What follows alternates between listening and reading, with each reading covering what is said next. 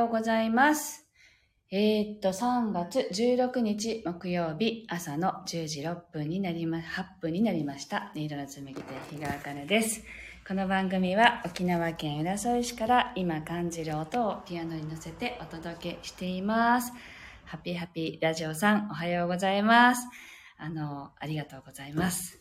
はい。では今日の1曲目を弾いていきたいと思います。心を整えると題して弾いていきますので、ぜひ深い呼吸を意識しながらお聴きください。